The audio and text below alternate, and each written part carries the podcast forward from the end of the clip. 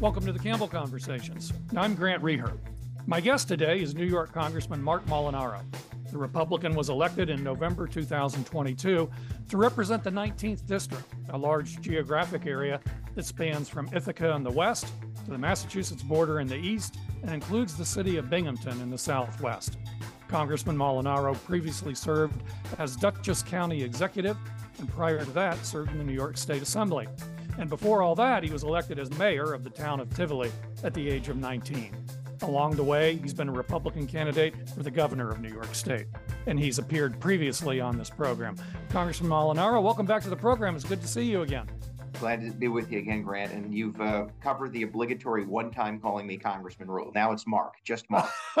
well, I don't know. I'll try, but I, I do like. Please do. I, I, okay. Well, we have a lot to discuss, and um, we'll kind of cover the waterfront today. But um, the last time that you and I spoke, you talked about, you know, you were you were kind of just getting going, and you want you talked about your interest in issues surrounding mental health and substance abuse treatment. So I wanted to start by asking you uh, to share with our listeners what kinds of things you've been doing on that. What's been going on on those fronts? Uh, I'm glad you asked. Uh, you know, I, I, probably said something like, and still believe, if if our healthcare system in this country uh, is in crisis, our mental health uh, system is uh, on life support, and I think that's that's fair. And and we've seen certainly an increase in the acknowledgement and recognition of mental wellness as a concern, and certainly uh, arise in in in in the challenges people with mental wellness face.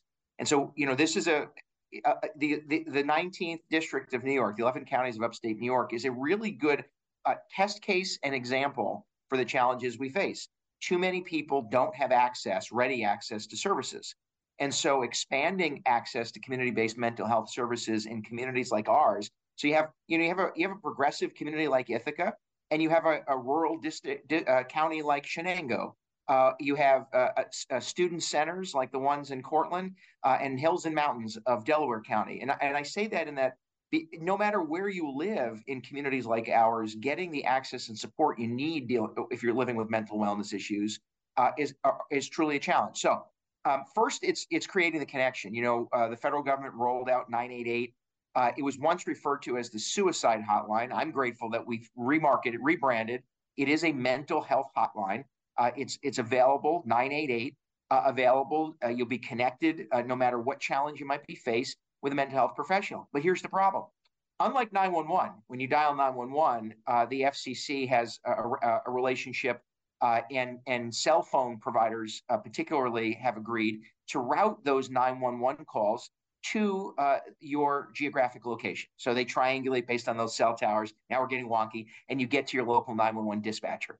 988 is different. Uh, even though the FCC had the resources and the dollars uh, to, to move this forward a year ago, we're still in the stages where the technology reroutes you based on your area code.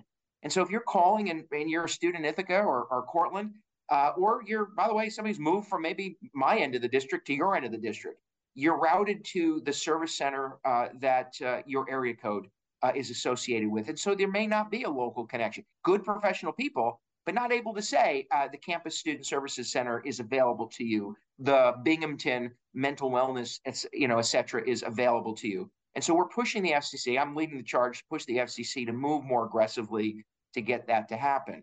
We hmm. fought, um, uh, and, and we're working pretty hard uh, with our friends in, in, in, Broome County and in Sullivan County. I think I talked about this uh, in my previous experience as a county executive, 12 years uh, responsible for overseeing a whole host of things, including community based mental health. My home county launched what is now uh, the most comprehensive community based mental health infrastructure of any county in the country.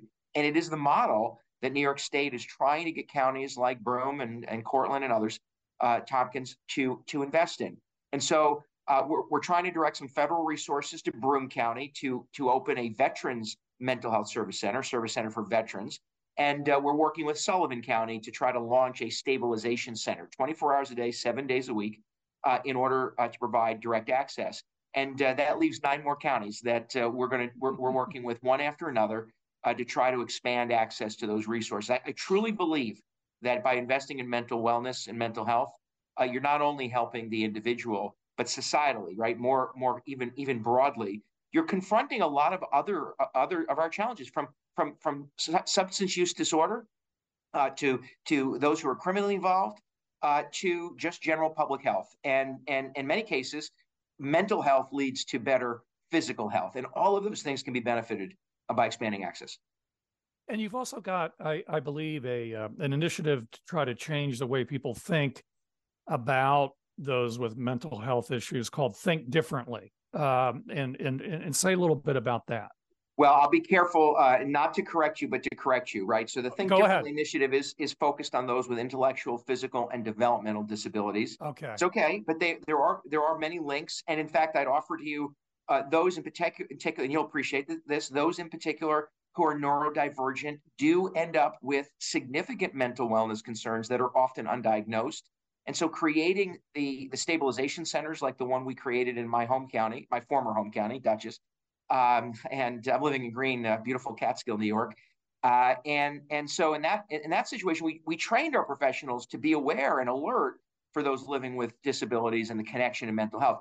But Think Differently is now a nationally recognized uh, initiative meant to change the way in which we think and support those with intellectual developmental disabilities, breaking down barriers and creating uh, opportunities. And let me just mention, um, you know, we, are this is a priority for me if you ask uh, most people to list the top 10 things they're concerned about, perhaps services and support for those with disabilities isn't on your list unless you have a family member with a disability. And then exactly. it's number one because it is yep. all consuming. Ask a politician what's on their uh, the top 10. They may not have it on their list. Some may get to it sooner or later. For me, it's well within our top 10. It's likely uh, a little bit higher than that because this is a population. Uh, these are friends and neighbors who who need a voice. They need a champion. And so we had two uh, successful Think Differently field days. These were an opportunity in the district to connect uh, individuals with disabilities with service providers. Uh, we've uh, I, have I've introduced a number of Think Differently bills, a whole package of bills, everything from uh, ensuring that emergency responders are aware of and have tools to respond to individuals with disabilities in the case of an emergency, to improving ADA compliance by the nation's largest rail provider, Amtrak. And so, every, and everything in between. Uh, and several of those bills are moving forward. I expect, in fact, one of them to come to the floor as soon as next week. Uh, and uh, we continue to expand uh, Down Syndrome Diagnosis Act to be sure that those with uh, young children who are diagnosed with Down syndrome have access uh, to to the supports their health insurance might provide, so on and so on. And and and what I'll tell you is because you'll appreciate this as, as much as I do. When you're talking about mental wellness or issues related to those with disabilities, this isn't partisan. Nobody is, is fighting uh, left or right. It's just, is this your priority or not? And I've been blessed to work with tremendous uh, community leaders uh, in service providers around the district and uh, wonderful Republican and Democrat uh, leadership in both Washington and Albany uh, to to move these policies forward. Oh, I appreciate your your correction at the outset because of some of my family experiences and yeah. experiences that you and I share, I, I, tend to lump all those things into one pot uh, when I'm thinking about them, but it is important to separate them out. You're listening to the Campbell Conversations on WRVO Public Media. I'm Grant Reeher, and I'm speaking with first term Congressman Marc Molinaro, who represents New York's 19th congressional district. Well, obviously, since we last talked, there's been a lot that's gone on in the House of Representatives. Perhaps the biggest thing has to do with the Speaker, yeah. Uh, you've got a new speaker, Mike Johnson. What are your early impressions of him as a leader of the House? Yeah. So, you know, listen, I worked very hard uh, to express to my colleagues that we have to deliver, uh, and we're not going to deliver for the people we serve. I'm not going to get the priorities that upstate New York has to the floor and and and, federal government response if we were going to spend weeks uh, behind uh, or weeks in hallways trying to pick up pick who the next speaker is. And I'll let you know, um, like most voters, uh, my frustrations got the better of me. Uh, and and and I sort of spoke and said the things that, that many of my constituents are saying every day, which is you got to you got to get the job done. You got to get back to work. And and we care deeply, we voters, we neighbors of upstate New York, care deeply uh, about public safety and immigration and uh, and mental health and substance use, natural resource protection. So uh, get back on the floor and get to work. And so I tell people, you know, we should be judged uh, uh, in part for those three weeks. I think it was a mistake, certainly, to oust the speaker. You had eight Republicans and every Democrat of the House uh, vote to oust the Speaker of the House. I, I just think it's a it's a mistake that should not have occurred, and it's something that should never be repeated. Um, Mike Johnson, when I met with him, and I'll tell you, uh, I met with him and had a, a real deep heart to heart conversation uh, before his name finally came to the floor uh, in, in our conference meetings about making sure members like me and districts like ours are going to be listened to. And and and he and that's for me what what matters. Um, I, you know, the person who holds the gavel has some has some weight, uh, but if that person is going to listen to us, upstate New Yorkers who know too often what it's like to be ignored by federal and state government officials, if they're if, if we're going to have a seat at the table, that's important to me.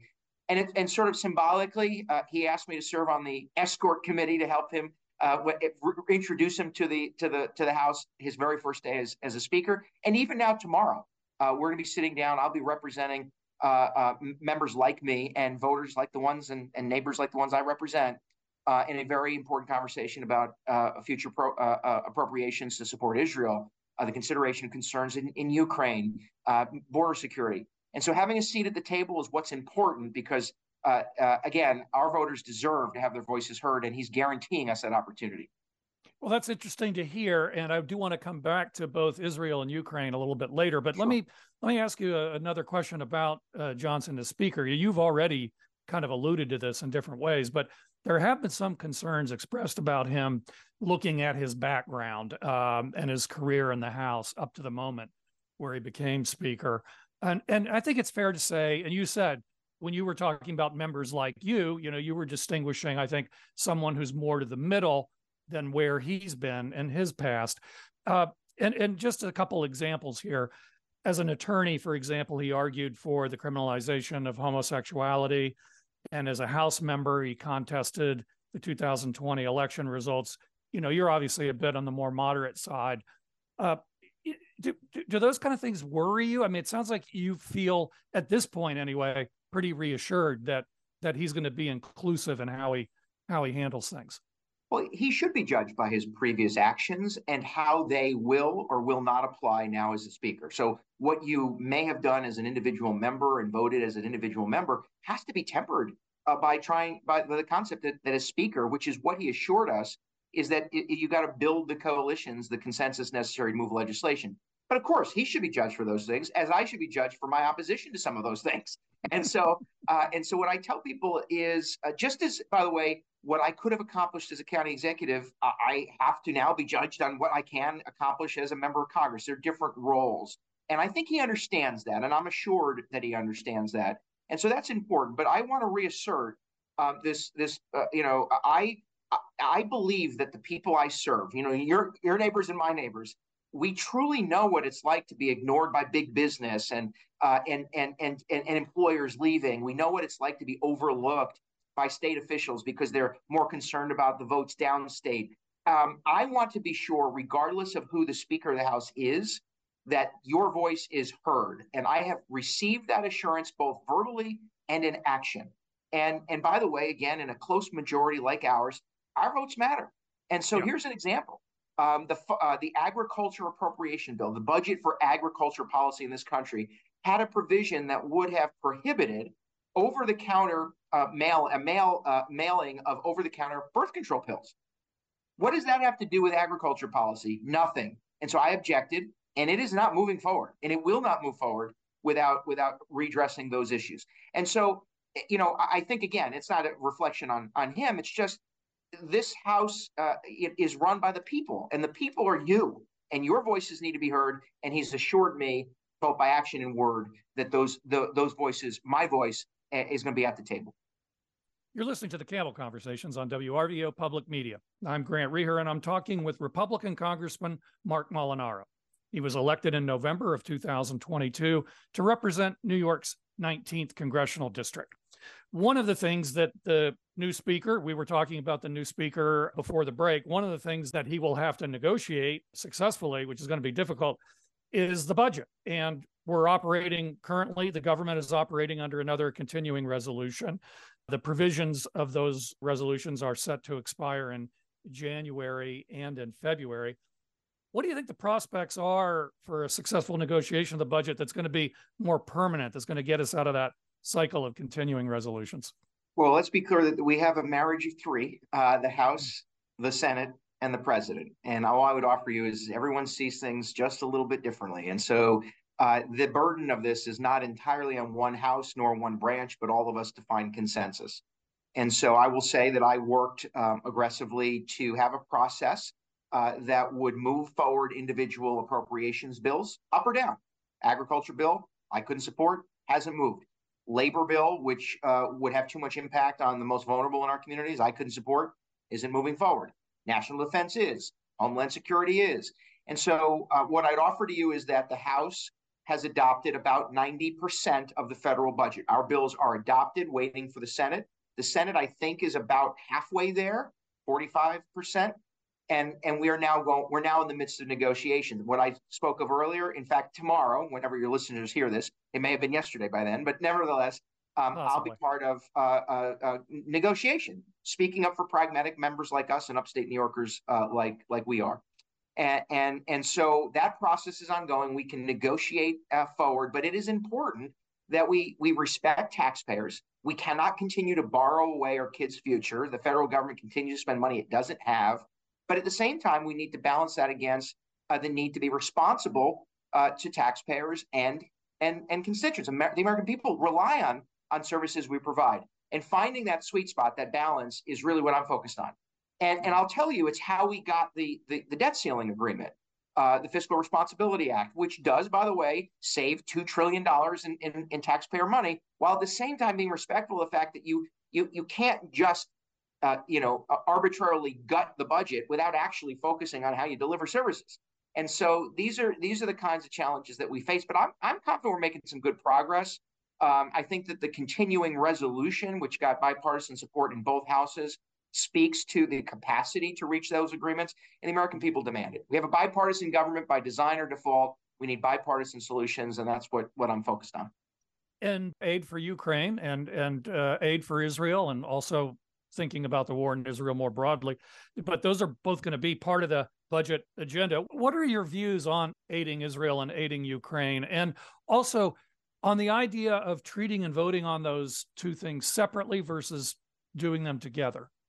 Well, uh, let me offer generally my perspective is that America needs to continue to assert its leadership in the world.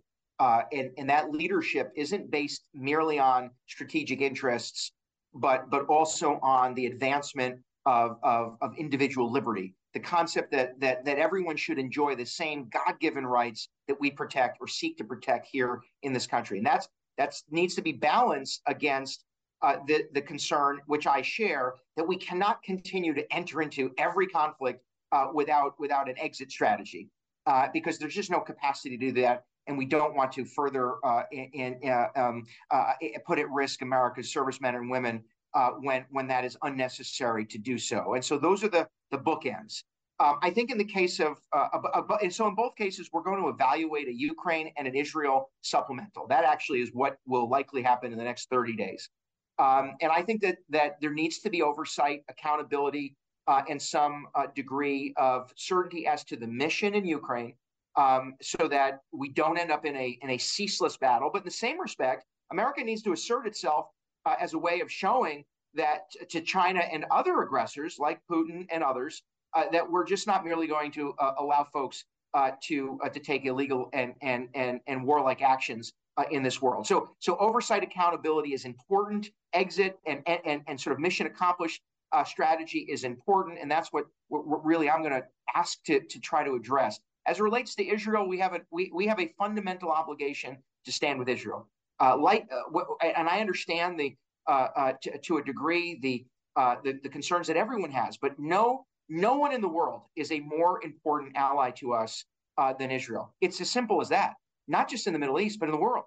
And because of that that relationship we established in the 1940s, um, you know, we believe that as we do now. Israel is the embodiment of, uh, of of not only democratic principles but but human principles in the Middle East. And what we saw was a, a vile terrorist strike against innocent people.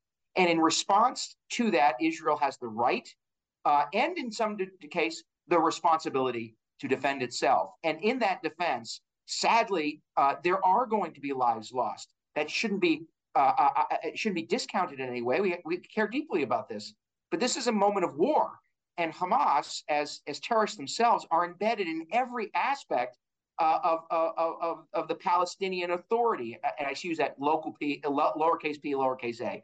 Uh, but within Gaza, uh, Hamas has, has has has been emboldened, and Israel has a right and responsibility to confront it, just as we would have had we been uh, attacked in such a way, and of course, just as we did uh, when we were attacked in 9/11. If you just joined us, you're listening to the Campbell Conversations on WRVO Public Media, and my guest is first-term Congressman Marc Molinaro. I wanted to stick with the issue of Israel here, and this may be what we'll talk about for the final part of the program. You've alluded to this, but I wanted to dig a little deeper on it. Do you have any concerns, though, in Israel's response that they're being overly aggressive or too general in some of their bombing strikes? Because those criticisms have been aired in this country and certainly around the world. I am concerned about the loss of any life. Mm-hmm. I say that fundamentally, I am concerned about the loss of any life. At the same time, um, I recognize that Israel was attacked. And in response to that attack, because uh, no one um, of authority has stood up to Hamas uh, in, in Gaza, Hamas has used individuals as human shields. They've embedded themselves strategically in, in communities and in neighborhoods where innocent uh, individuals live. Uh, and they've they've used every tool, every vile tool that they can uh, to act out to extinguish Israel and and and and as as many leaders, Republicans and Democrats of, of good good solid background will say, if if Israel doesn't press uh, for the total elimination of Hamas, Hamas will only be emboldened, and likely uh, this will continue. And so I want us to be as sensitive to that as possible. It's why, by the way, we worked very hard uh, to get um, uh, Israeli uh, or American citizens in Israel out. Uh, we we our offices worked to get dozens of people out of Israel. And it's why, by the way, if Israel uh, believes that that um, uh, this hostage exchange is in their best interest, uh, that then they should continue to press, obviously, for this exchange. But I would offer to you that every every hostage that Hamas has taken needs to be returned. they mm-hmm. all need to come home. And so the fact that Hamas is is is harboring women and children as hostages should, in its very self, speak uh, to the need for Israel to be strong in its response. And and frankly, uh, I think America needs to needs to support that. And as things can change rapidly in this area, I want to remind our listeners, you and I are talking on November 29th. And so things may be different by the time Indeed. they hear this. I wanted to ask you now about this issue, but from the standpoint of here at home, thinking about the United States, have you been surprised I mean, it's still the case that a majority of the nation supports Israel, but have you been surprised by the large numbers who have expressed deep concerns and, in some cases, very strong criticisms over Israel's behavior? Has that um, surprised um, you? I'm surprised by the level of by which those uh, that opposition is fueled by what is blatant anti-Semitism. Hmm. It, you know, in moments of war, um, there are those who support and those who oppose. But in this case, there are those who oppose simply on the grounds that they they they are engaging in embrace embracing of uh, or party to anti-Semitism, and they could suggest they're not, but they are. Israel is a democracy that protects its minorities, unlike any other nation in the Middle East. Uh, it elects its leaders, uh, and its leaders represent uh, the people that live there. There is no other Middle Eastern country that protects its minorities as as Israel does. Um, that said, the level of anti-Semitism is truly frightening. I mean, it just truly is frightening. But I also will tell you that that you know whether it's through you know K twelve or college education, uh, we're missing opportunities to remind people of the horrible experience uh, uh, uh, uh Jews around the world uh, lived through, not only through the Holocaust but coming into and up to the Holocaust. And and there's just far too many of America's children who think young people who think the Holocaust is was was was overstated and and and and and that somehow Israel is the aggressor. Um, it, it, we have to get back to educating people uh, to be critical thinkers, but also to understand that that that the, the indiscriminate loss of millions of Jewish lives uh, during the Holocaust uh, led to this country standing shoulder to shoulder with our partners and friends in Israel. And there are just too many American Jews uh, that are frightened. I mean, I, I talk to them on college campuses. I've met with them in neighborhoods uh, they're just frightened because of the level of, of hate and anger, and that needs to be confronted. Yeah, I've got I've got friends who are who are very frightened. And and you know, to to your point about education, I, I've just seen some polling that was interesting, and that's that when you break it down by age, the support for Israel almost flip flops as you get younger. And I I think it I think it speaks to what you're saying there. We only got about a minute and a half or so left, but I wanted to ask you one other question about this issue. And I, am going to say I'm going to I'm going to own the observation here, but then see what you think about it. It does seem to me that there is a segment on the left of this country that very quickly, I mean, in some cases, even before Israel made a response, started leveling criticisms of Israel's not only its treatment of Palestinians, but but even some of them seem to suggest that the terrorist attack was somehow deserved or you know the country had it coming and, and i'll have to say you know you hear a lot of these voices at colleges and universities um, there was certainly a strong one at cornell that went way over the line in your district so you know in only about a minute does that concern you and and and and one of the things i'm trying to puzzle out and you already spoke to it is is anti-Semitism a cause or is it sort of an effect? Do people start by having this view of Israel and then it kind of bleeds over? I mean, you know, it's it's really complicated. I'm only well, giving shortest, you I'm only giving you a minute. I'm sorry. the shortest answer to all three of those questions is yes. Okay. It concerns me. It is both both the both in the cause and the outcome. I mean, it in and and the fact that some will comfortably fall uh, or find their way to anti Semitic feelings or thoughts should be troubling enough to all of us. In other words, anti Semitism is not an excuse for accepting. Uh, something that you you, uh, you you think is is rightful, uh, and and and I don't know if I described that per, particularly correctly, but to suggest um, there there are those that either start from anti-Semitic views or end there, and neither of that neither of that none of that is acceptable. But again, I, this is what I think we have to do better to educate kids and young people about history and critical thought. And, and I stand uh, shoulder to shoulder with Israel's right to defend itself. I'll have to leave it there. I'm sure we could talk about this for hours, but that was Marc Molinaro, Congressman Molinaro. Uh, thanks so much for taking the time to talk with me again. I really appreciate it. Anytime. Happy holidays. Merry Christmas. You too. You too. You've been listening to the Campbell Conversations on WRVO Public Media, conversations in the public interest.